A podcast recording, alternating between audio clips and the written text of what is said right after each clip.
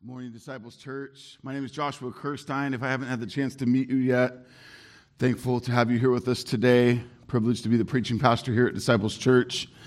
Um, we're in the book of Ephesians and have thoroughly enjoyed the journey. If you'll grab your Bibles and turn with me there. If you need a Bible this morning, we have them on the on the back of the room in front of the sound booth for you to use while you're here and um, we're going to be looking at chapter 6, verse 10 through 12 today. Uh, we're in the final emphasis of Paul's exhortation to the believers in Ephesus. And uh, we're, we're, we're getting ready to wrap it up, but we got some great stuff left. So, very excited for our time together this morning. Let me read our passage and we'll dive right in. Ephesians chapter 6 10 through 12 in a sermon that I've titled Spiritual Warfare. Paul says, Finally, be strong in the Lord and in the strength of his might. Put on the whole armor of God, that you may be able to withstand against the schemes of the devil. For we do not wrestle against flesh and blood, but against the rulers, against the authorities, against the cosmic powers over this present darkness against the spiritual forces of evil in the heavenly places. Paul begins this section with the word finally. Finally, we're at the last exhortation of Paul that he has for his listeners in the region of Ephesus. Finally means of last importance before I conclude. Let's do business with this. And this whole section here uh, in chapter 6 is an important one. Church, what a journey it has been. Amen. Uh, I'm so very thankful for the 70 sermons that we've spent together in God's Word in this invaluable book of the Bible, the book of Ephesians. Um, the growth and the fruit that it's produced in you, in us as a church, is beyond measure. Uh, I praise God for it. Uh, but we're not done. Uh, this final section is so good, and th- there's so much for us here. And so I encourage you, as always, lean in this morning. And the Spirit may move in you to bring clarity, conviction, inspiration for all that God would have for you. Uh, I want to exposit this passage in a unique way today. I want to do it in reverse order. So we're going to start with verse 12, and then we're going to move to verse 11, and then we'll conclude our time with verse 10. I think by the end, you will understand why I chose to do this. With that as our plan, look with me at verse 12. We have lots to cover in just three verses. Ephesians 6:12 We do not wrestle against flesh and blood but against the rulers against the authorities against the cosmic powers over this present darkness against the spiritual forces of evil in the heavenly places Here in verse 12 Paul is speaking of the reality of our spiritual warfare Remember that Paul is speaking to Christians. Christians are those who belong to Christ. God has saved them. They've died to themselves. They now belong to Christ. They live for His glory and no longer their own. And what this also means for Christians is that we are now at war with the fleshly human nature and with the spiritual darkness that plagues our sin soaked world. In contrast, those who do not belong to Christ, those who are still Lord of their own lives, they've not confessed their sin and trusted their lives to Jesus, where He now reigns as Lord of their life. Those who are still on their own, they don't have an advocate. Scripture is clear. Those apart from Christ are still dead in sin. And therefore, there is no spiritual warfare in those who are dead in sin. Think about that with me for a moment. Why is there no spiritual warfare for those who are dead in sin? Because all they know is spiritual death. There is no spiritual life. All they know is sin. Even the good they do, Scripture said, says, is sinful because it's aimed. The, the good of the aim is on creation, it's not on the Creator, it's not for the proper glory of God. They do not struggle with fighting off deception, for they are deceived through and through. But this is not the case for the redeemed. For we have been raised from spiritual death to spiritual life by the grace and the power of God through the finished work of Jesus Christ, which means we're no longer prisoners of the prince of the power of the air, as we studied in Ephesians 2 2. We now belong to the other team. Amen. When we who are saved by Jesus are born again, we're, we're given the Holy Spirit who dwells in each of us. When the Spirit is on board, now spiritual war is a reality. This means our entire life from salvation until glorification is a spiritual battle. Christian, do you understand that you are at war? These are unique layers we must understand. We know peace in Christ like we never knew outside of Christ. But at the same time, we now know spiritual war because we're in Christ in this time like we never knew when we were only dead in sin. Coming to know Christ as your Savior and Lord is the greatest thing that could ever happen to you. He is your good shepherd and in him you shall not be in want. But the truth is, life in Christ means now we're at odds with the devil and the powers of darkness and no longer subservient or enslaved to the devil as we were when dead in sin. This means this life as a Christian until death is, is a walk through the valley of the shadow of death. All of it. The valley of the shadow of death is not just the bad times in life, it is all of this life. This is David's emphasis in Psalm 23, verse 4. Even though I walk through the valley of the shadow of death, I will fear no evil. For you are with me, your rod and your staff, they comfort me. So there is a sweet presence of our Lord and Savior, a protection, a power, a provision. But this is at work in the midst of a great battle in our journey through the valley of the shadow of death. It is interesting that in the earliest words of Paul's letter to the believers in Ephesus, Paul speaks of the good news that it is for all who are redeemed to have been blessed by God in Christ with every spiritual blessing in the heavenly places. Do you remember that? Ephesians chapter 1 verse 3. You can turn there, peek at it with me. Blessed be the God and Father of our Lord Jesus Christ, who has blessed us in Christ with every spiritual blessing in the heavenly places. To be blessed is to be favored Oh, we want and need the favor of God. Paul says, in Christ we have every spiritual blessing in the heavenly places. Why is spiritual blessing an emphasis here? Because Paul is referring to the new realm of spiritual realities in which we as believers have been brought in Christ. We've been spiritually made alive. We were dead in our sin We've been reborn. That means now a spiritual reality. It's a reference to what is lasting and not just what is temporary. See that there are many temporary blessings that God has bestowed upon His creation under His common grace that we experience in the here and now, in the physical world, but these are not lasting or eternal. They're, temporary, they're for a period of time. The temporary blessings of God in His creation, or even His chosen people under Israel, under the old covenant, were temporary provisions as well. Their purpose was to point to our need for a new covenant that would be applied to God's chosen people, all who would trust in Jesus as Lord and Savior. Paul is lifting high the reality of what it means to be in Christ what it means to truly be blessed in God. So we're not talking about the, the, the common grace kind of blessings, we're talking about eternal spiritual blessings.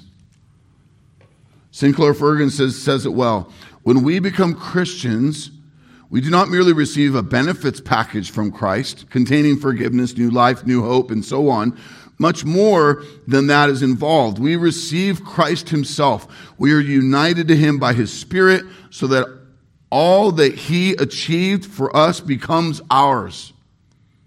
In this sense, Paul says, We died with Christ, we were buried and raised with Him, ascended with Him, reign with Him, and we will be with Him when He comes in glory. Here we are given a catalog of the superabundance of blessing that comes to us in and with Christ election, adoption, redemption, sanctification, forgiveness. Big words, big blessings. The blessings we have in Christ are spiritual and that they're derived from the Holy Spirit. The work of and the presence of the Holy Spirit in our lives is the greatest of the blessings which are purchased and secured by Christ in our place. Church, we must see when it comes to being blessed in Christ, with every spiritual blessing, this is a new identity, it's a new reality for us. We must stop considering blessing only as temporal riches and good circumstances, for it is far greater than that. It's an entirely new standing in life, a new position. Once due all of God's wrath in our sin, now the recipient of all his love and blessings. Christian, this is who you are in Christ. You are blessed with every spiritual blessing in the heavenly places. That's Paul's emphasis in chapter one. Now, at the end of the letter, Paul's introducing a new layer to our new spiritual reality, our new identity. We're blessed with every spiritual blessing of God, but now we're also exposed to the full reality of the spiritual battle of the heavenly places. The realm of darkness that rages war after the realm of goodness and light of Christ is a final but futile effort by the enemy to try to cause defection of God's people from light to darkness. Now, understand, this is a struggle that continues even though Jesus won the war on our behalf we must know that we are playing for the winning team in Christ. The war is won, but the battle isn't over because there are still more of God's elect that He ordains to save. That means still more brothers and sisters that will be adopted into God's family to join us. The good news is that the battle will not last forever. Jesus is coming back to make all things new. Listen to how this deliverance is proclaimed in Revelation 21 3 through 5. I heard a loud voice from the throne saying, Behold, the dwelling place of God is with man. He will dwell with them, and they will be his people, and God himself will be with them as their God. He will wipe away every tear from their eyes, and death shall be no more. Neither shall there be mourning, nor crying, nor pain any more, for the former things have passed away. And he who was seated on the throne said, Behold, I am making all things new. Jesus said in Matthew 16, 18, I, I will build my church, and the gates of hell shall not prevail against it. Beloved, we rest on this good news. The promises of God are sure. Our hope is in God and not our circumstances. Amen? But in the meantime, we fight. John R. W. Stott speaks of the struggle we face in this way Is God's plan to create a new society? Then they, the hostile forces, will do their utmost to destroy it. Has God, through Jesus, broken down the walls dividing human beings of different races and cultures from each other? Then the devil, through his emissaries, will strive to rebuild them. Does God intend his reconciled and redeemed people to life together in harmony and purity? Then the power of hell will scatter among the seeds of discord and sin. Realize with me, church, the fight is happening. And it's not unique. Spiritual warfare is real. But it's not in like the edges. I think sometimes we perceive spiritual warfare as out there, it's in strange places. And it's not. It's every day and it's all day. It's in your bedroom and it's in the local grocery store. Consider the context that Paul is in as he focuses on this application in light of recent sections our marriages, our parenting, our life as kids, for you kids, our employment and our operating under authority and living our adult lives. These are the aspects of life, of daily life. This is where the fight is. We will not see all the health and fruit and growth we want to see in these areas without some real struggle and overcoming obstacles. Some of these obstacles run so very deep in us, they create a real hardship, division, heartache. But God is able, more than able. See with me, the devil wants you to think the fight is out there. He wants you to relax and not think it's upon you. He, he wants you to think the answer lies in someone else getting their stuff together, not you. The more he can deceive you to think that you have nothing to work on, or that he and his spiritual forces are not at work all around you, is maybe his best victory in you lately. The greatest trick the devil ever pulled was convincing the world he didn't exist. Or if you know he does exist, then it's convincing you that his deception and temptations are not present in your life.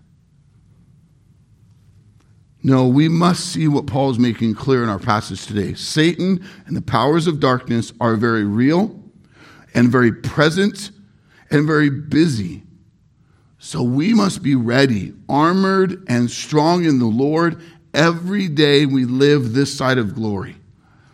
Look with me again at verse 12. For we do not wrestle against flesh and blood, but against the rulers, against the authorities, against the cosmic powers over this present darkness, against the spiritual forces of evil in the heavenly places. When Paul says we do not wrestle against flesh and blood, he's not saying that there's no struggle in this life with the physical. Surely there is. Our body is breaking down every day. I won't ask you to raise your hand if you feel that. It'd be like the wave happening at a ballpark. This is the case. And one out of one of us is going to die. That's a very real statistic, right? The physical impairments and pain that we face is real. And for some of you, it's very deep and it's very present. So don't hear Paul saying that these are of no consequence, but rather hear him emphasizing that our struggle is with so much more than what we can see with our eyes or feel in our bodies. For example, even if you struggle greatly with pain or bodily impairments for breakdown, it is what you do with that reality of this fallen world that really shows who you are. How is your mental state, your spirit? You're stewarding that bodily pain or breakdown in Christ. What does your identity in Christ mean for how you are stewarding all that God has entrusted to you? This is where the real rubber meets the road. This is where the most important work must be done. Is the Spirit of God bearing fruit in you, or are you giving yourself to the deception of the flesh?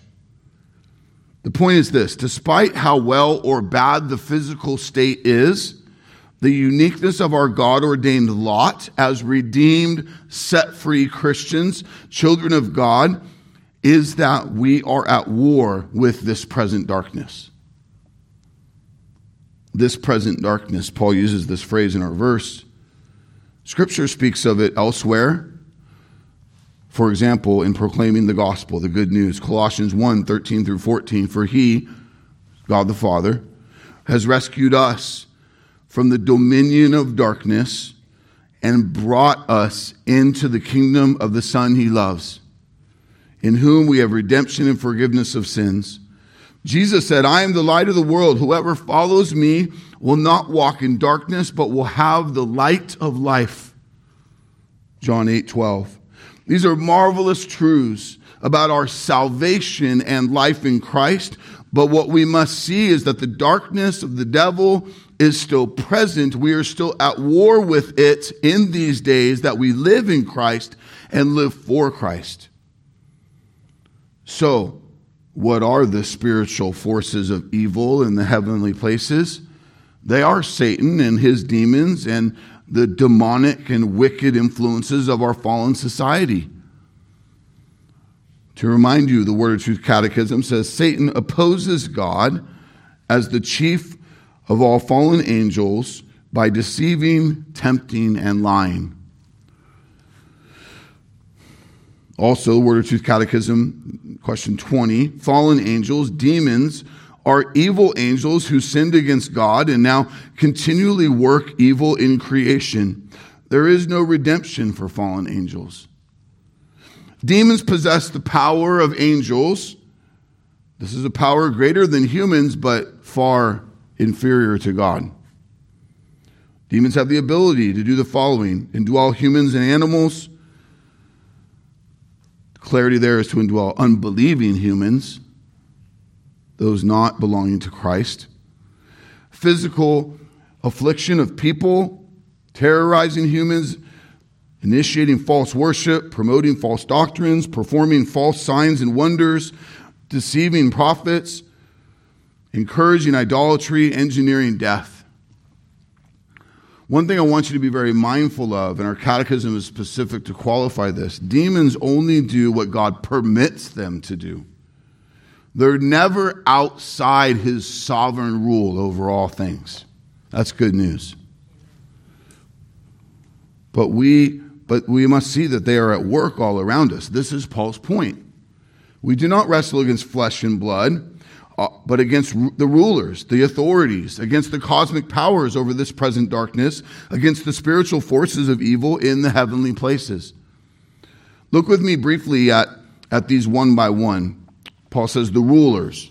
The rulers are talking about rule, the rule of wicked forces of specific areas or territories or over specific people. Why is that? Regional rule important because demons are not omnipresent like God is. Don't give them that. Okay? They have to be present, they have to have a region, a people. They have to have delegated areas for which they aim to deconstruct. When it says against the authorities, authority is separated from rule in that the emphasis is more like governing values or wicked ideals. In other words, their influential values of darkness are perpetuated in society and taken hold of or given influence over.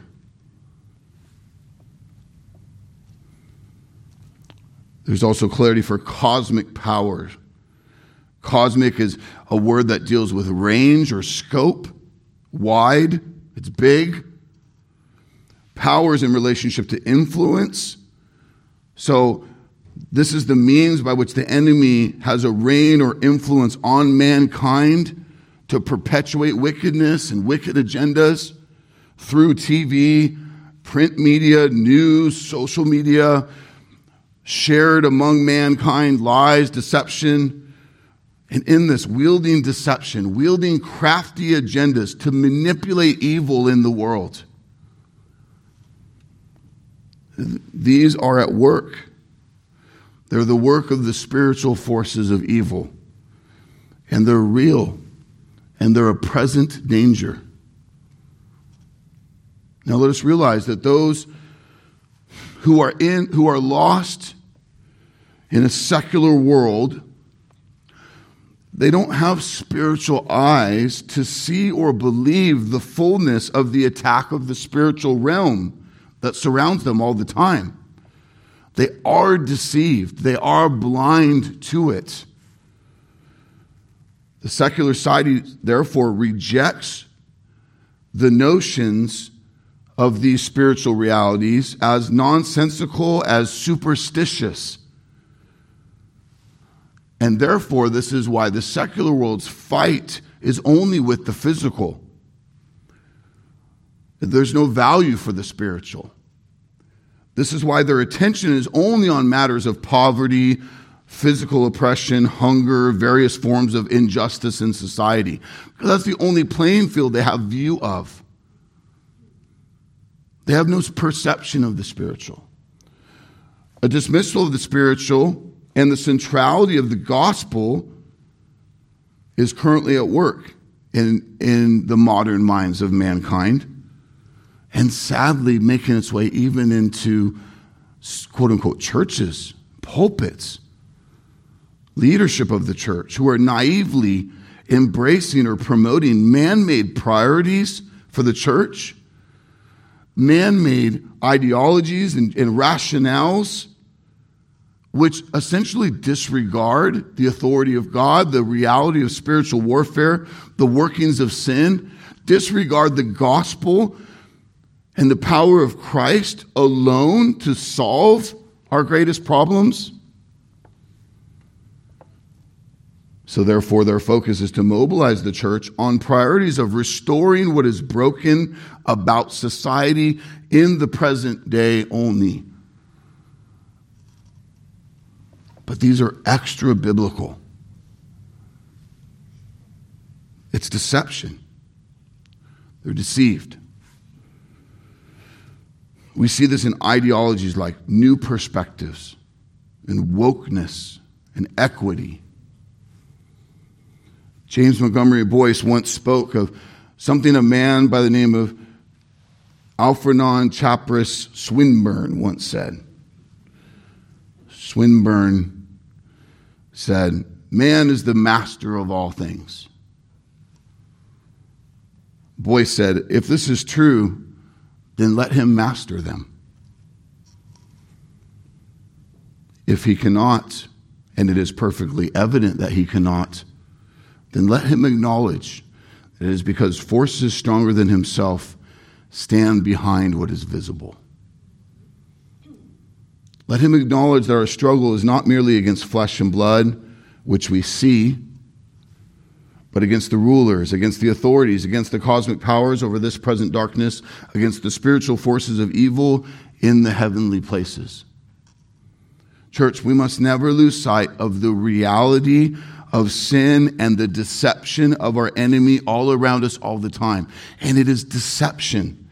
It is made to look good. Your discernment can't just be for what's grossly wicked.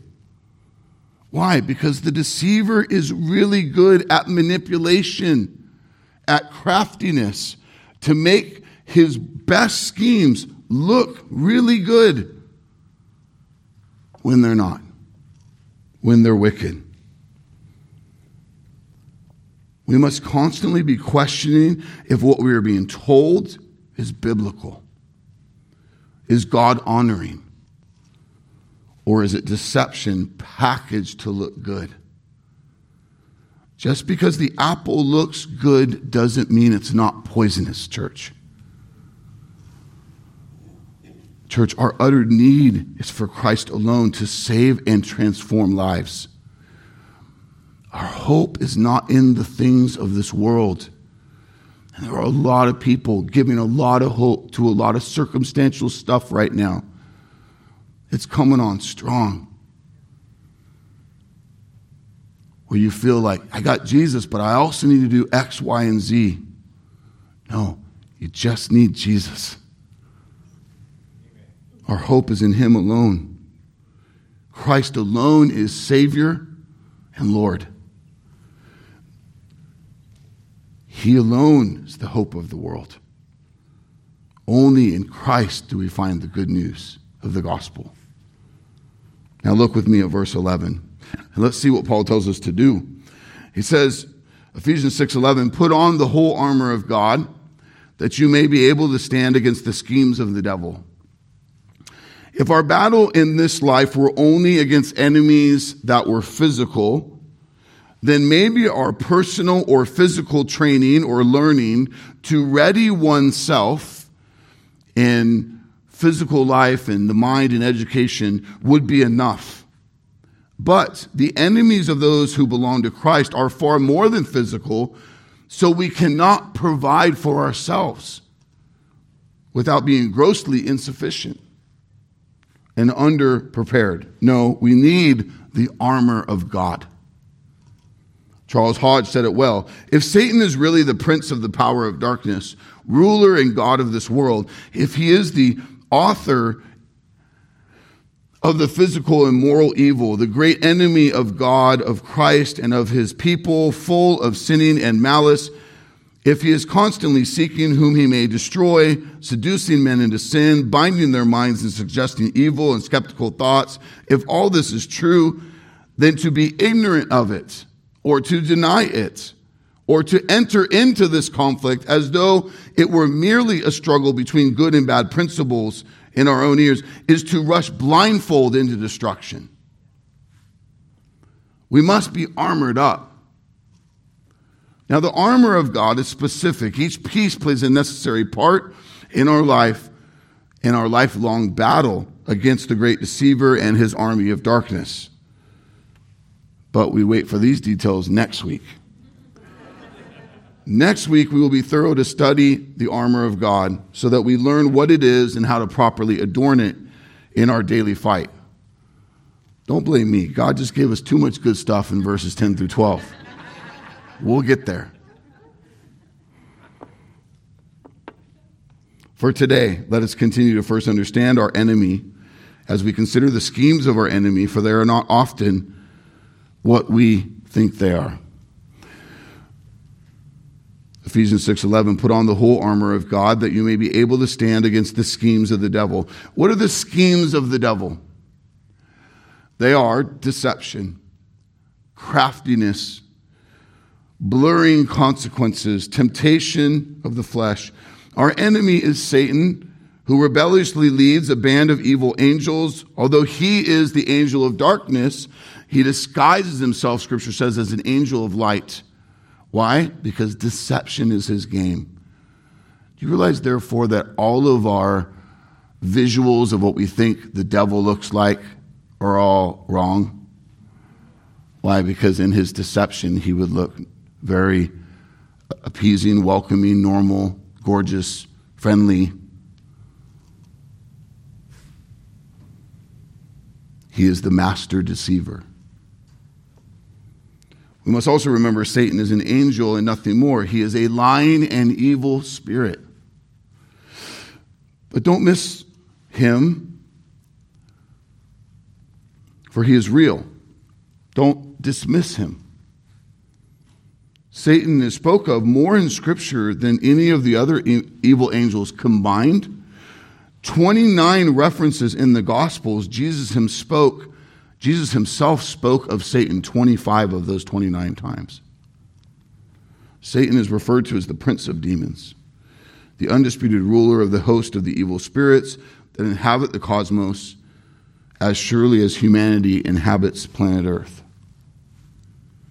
Satan is the prince of the power of the air, which includes all unregenerate humanity and fallen angels. Satan is the little g God of this world, 2 Corinthians 4 4, the whole world order that rejects the Creator and substitutes him for the creature. He is a deceiver, he's a schemer. The late Puritan William Bridge once said of Satan that he will tell you a hundred true things to get you to buy into the one thing that's a lie that will cause you to falter. To see the schemes of Satan, we need to go no further than Genesis chapter 3. I've done this little exercise with you before. Let's take a second and do it again. Genesis 3, verse 1. The serpent was more crafty than any other beast of the field that the Lord God had made. Really? He asked the woman, Did God really say you must not eat of the fruit of the garden? In this, church, see with me that Satan attempts to distort or deny the truth of God's word, to bring you to question it. Genesis 3, 2 through 4. The woman said to the serpent, We may eat of the fruit of the trees of the garden, but God said, You shall not eat of the fruit of the tree that is in the midst of the garden, neither shall you touch it, lest you die. But the serpent said to the woman, You will not surely die. In this, Satan attempts to blur the consequences of sin, to convince you that if you do that, it won't be as bad as you've been told. Genesis 3 5, for God knows that when you eat of it, your eyes will be opened, and you will be like God, knowing good and evil. In this, Satan attacks how we trust or how we even view God. Satan also uses things like doubt to cause you to question God's word and his goodness, discouragement that would cause you to look at your problems rather than look to and trust in God. Things like diversion, to divert you so that the wrong things would seem attractive, that you would want them more than the right things, than the righteous path. Using things like defeat, where you feel like a failure so you don't even try. Things like delay, where you put off doing the right thing, the right God honoring thing, so that it just never gets done. Satan wants nothing more than offer up the trap to bait us with wealth, with pleasure, with fame, with acceptance, love, relationship. And this is why the scriptures are clear to say be sober minded, be watchful. Your adversary, the devil, prowls around like a roaring lion seeking someone to devour. Are you prayerful, church, over the realities of this present darkness? You pray over your children, parents, as they go to dreamland at night.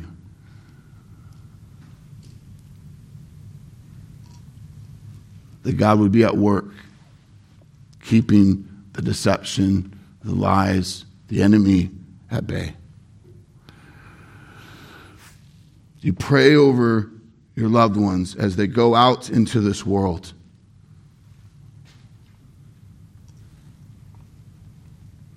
Are you sober minded and watchful for the reality the adversary prowls like a roaring lion seeking someone to devour? Or do we really live all too ignorant to this and just head down? We keep going.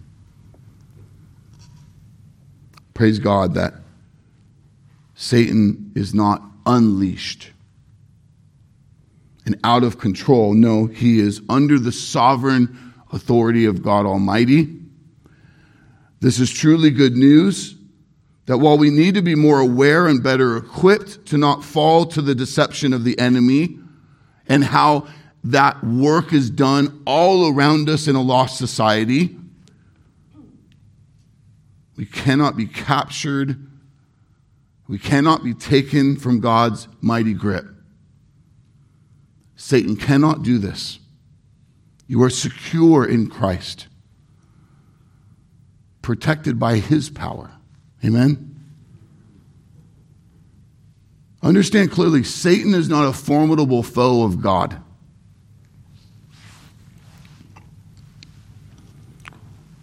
God and Satan are not on an even playing field, engaging in some kind of cosmic battle. You've seen the silly modern pictures of Jesus and Satan arm wrestling. That's comedy because it's not real. Nonsense, unbiblical. Scripture says in Colossians 1:16, "For by him, speaking of Jesus, all things were created in heaven and on earth, visible and invisible, whether thrones or dominions or rulers or authorities." All things are under the rule of Christ. In Job, we read that Satan only did what God allowed him to do to Job. Satan is not omniscient, he's not omnipotent. Nowhere in Scripture does Satan have the power to read minds or to know things exhaustively. Don't give him more than he has. Satan is on a leash with his power. God limits how far or what Satan can do. For you to question why God chooses to reign over his creation in this way is not ours to question. For he is perfect and holy and good and has every right to do with his creation as he wills for his glory. Amen. God promised the defeat of Satan in Genesis 15, and on the cross, Jesus conquered sin and death on behalf of all redeemed people. So while you and I are still at war with the work of the flesh, the temptation of sin, the powers of darkness, we are claimed and secured in the victory of Christ. Jesus himself said in John 10, 27 through 29, My sheep hear my voice, and I know them, and they follow me. And I give them eternal life, and they will never perish. And no one will snatch them out of my hand. My Father who has given them to me is greater than all, and no one is able to snatch them out of my Father's hand. Amen? Church, we fear no one but God. We need to remember God is sovereign, Satan is not. Now, Look with me at the, the middle part of verse 11. Put on the whole armor of God that you may be able to stand against the schemes of the devil. In our first reading, the hope that we can simply stand against the schemes of the devil doesn't seem too much of a goal just to stand. Why?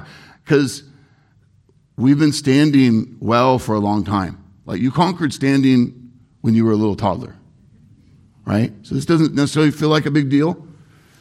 Maybe, maybe for those of you who are aging, you're at your final lap, the standing thing becomes real again. We'll all be there, right?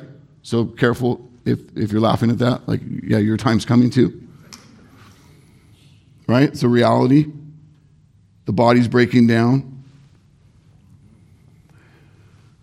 But when you consider so in the in the in the quick reading stand against, like, it doesn't seem like a big deal. But when you consider the onslaught of the oppression, of the deception, of the temptation the enemy is throwing at you all the time, standing is a big deal. Think of it like being in a boxing ring. Staying on your feet is key. Paul's point of emphasis of this entire section is really the context we must see ourselves in every day, more than we do. We're not just people going about our days like it's normal. No, we are at war. We're in a war. We're, we're dropped in the middle of a war zone. And maybe a way to think about it is we're, we're in the boxing ring with a relentless opponent. And in the boxing ring, staying on your feet is a super important thing. The, the added clarity that may help is the point Paul's making is when he says staying upright or stay standing, it's, it's really, I think, more about withstanding the attacks of the enemy. It's perseverance, it's steadfastness that Paul's wanting his blood bought brethren to know and to live out.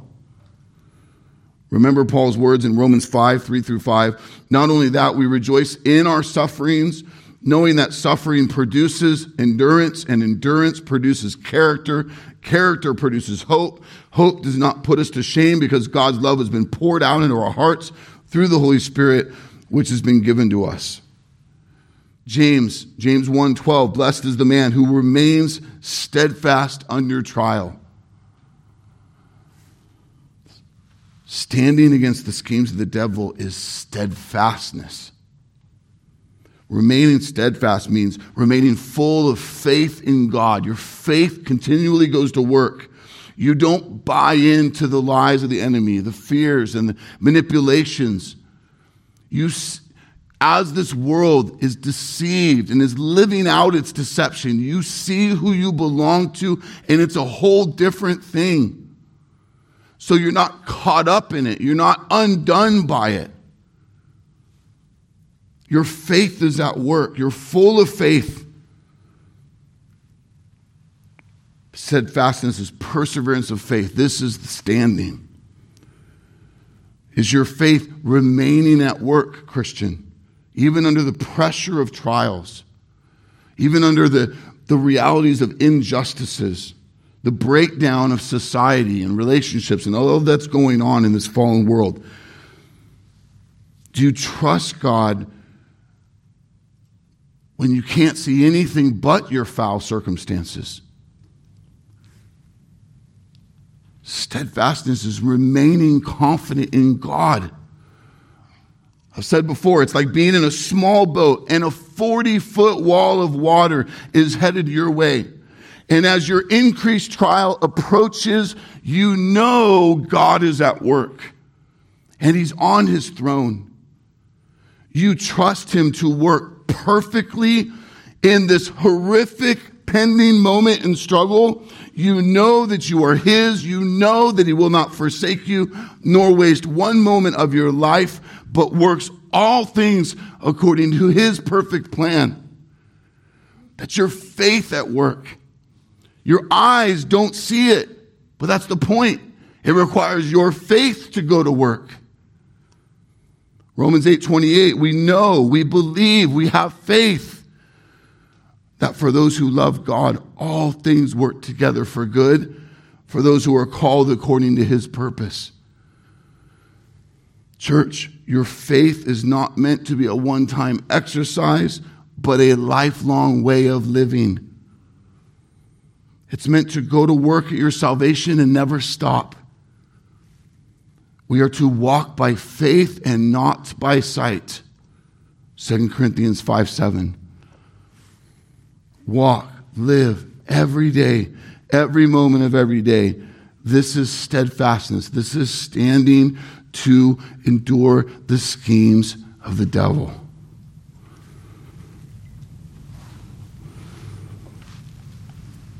We need to never forget that our stand is not first and it's not only.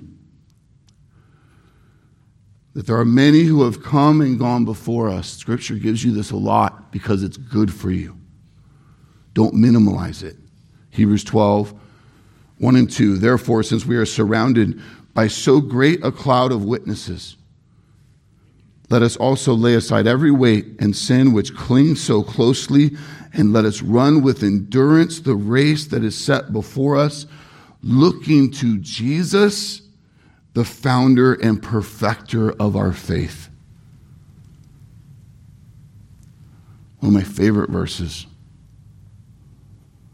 That Hebrews 12, 1 and 2 comes on the heels of the hall of fame in Hebrews 11. All these faithful men and women who have come before us. He's saying, Remember them. Remember their faith at work. Yeah, they died. Yeah, they were unjustly imprisoned. Yeah, they went through hard trials. But their faith was at work. They did the work God called them to do in this short life for His glory and for others' eternal good.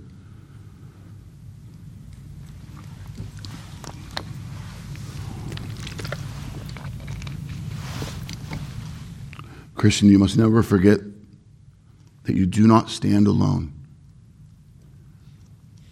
You have many other brothers and sisters around you and around the world going through the same thing, worse things. And you have Christ. We stand on the shoulders of the apostles and the prophets. We stand on the victory of Christ's defeat of sin and death on our behalf. We stand on the ground Jesus has already won for us.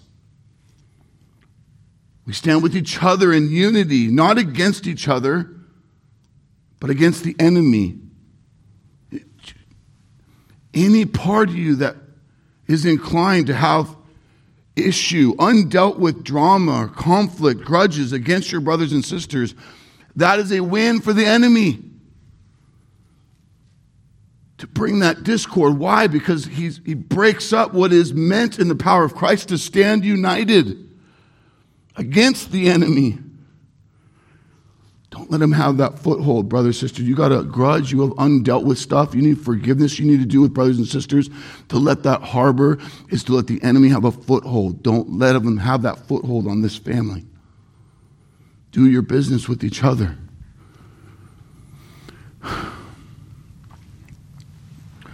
Now, look with me at our final verse for today, verse 10. Finally, be strong in the Lord and in the strength of his might. Paul leads into this section with a direct but very needed exhortation, which is that we as Christ followers should be strong.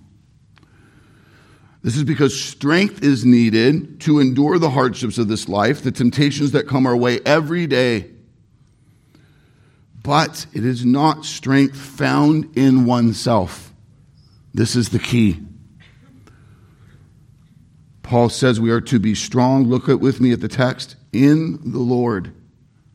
To be strong in the strength of his might. Realize with me, it is his strength that we need. Don't miss the clarity of this statement. We need his strength in us. We don't need Jesus to give us strength. See the difference there? If you think the latter, if you think the second way, you're likely to be guilty of then removing him from heart and mind and essentially then looking to do it on your own. No, we need to live and fight and be strong in the Lord in the strength of his might. This means it is Jesus' strength that is at work in us to be strong. Listen to how Jesus says this in John 15, 5. I am the vine, you are the branches. Whoever abides in me and I in him, he it is that bears much fruit, for apart from me you can do nothing. He doesn't say, come to church for an hour on Sundays, open your Bible for 10 minutes a day, say your prayers at bedtime, plug into Jesus at a couple key times of the week, and then go about doing your own thing. No. That's, that's unbiblical religion. If, if that's the way you've looked to the word, if that's the way you've looked to the church, no wonder why you've struggled for so long.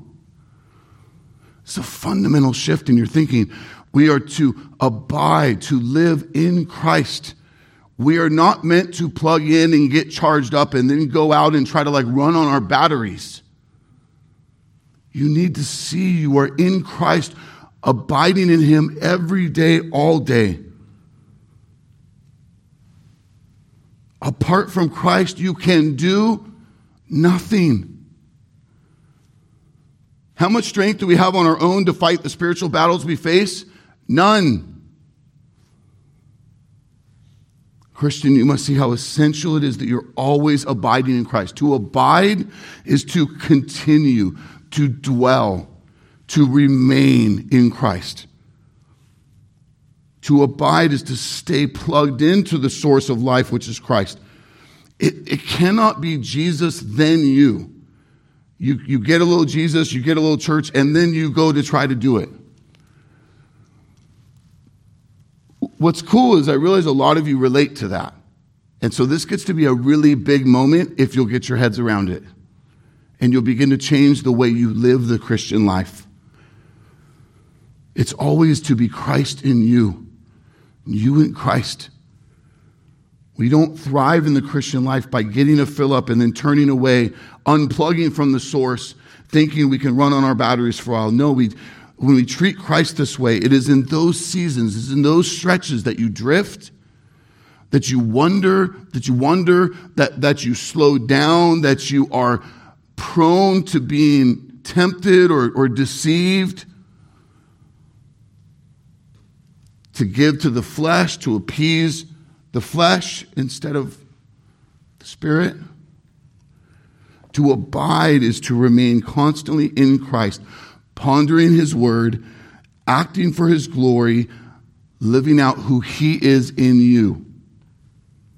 To abide in Jesus is to be always desperate for and dependent on Him.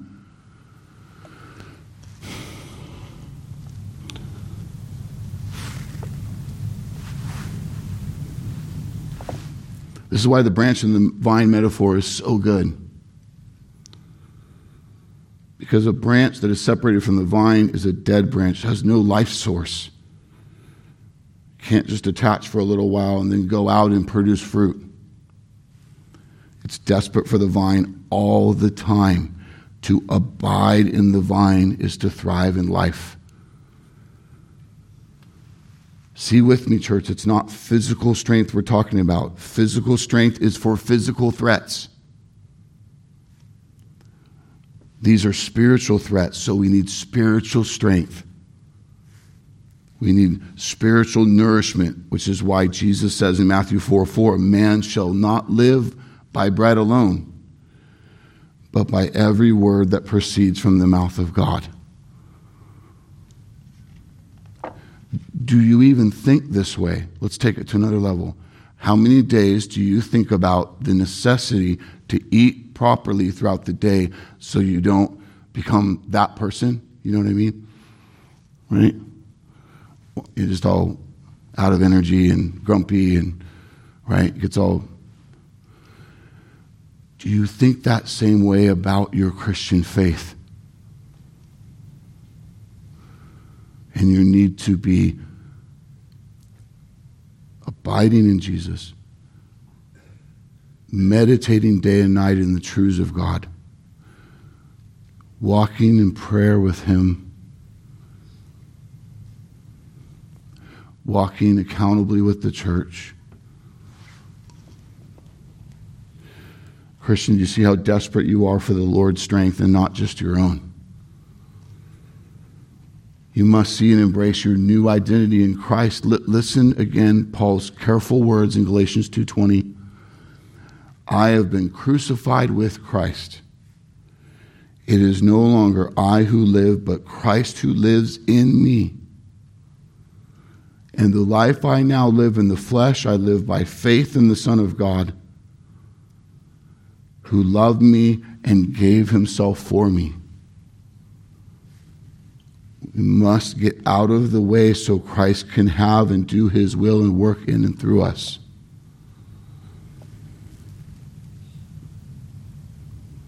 The late great pastor theologian Charles Hodge says it well when most empty of self, we are most full of God.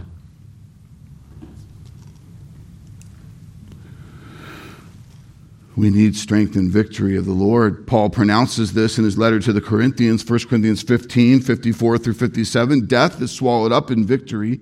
O death, where is your victory? O death, where is your sting? The sting of death is sin. The power of sin is the law. But thanks be to God who gives us the victory through our Lord Jesus Christ. Understand with me today, we need a sharper view of the spiritual warfare that is all around us.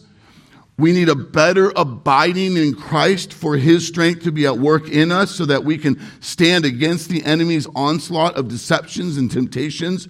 But we must never forget Satan is defeated because of Christ and he is destined for eternal destruction. Holy Scripture is clear, Revelation 29 through 10. But the fire came down from heaven and consumed them, and the devil who had deceived them, was thrown into the lake of fire and sulfur where the beast and the false prophet were, and they will be tormented day and night forever and ever. That is the destiny of the devil.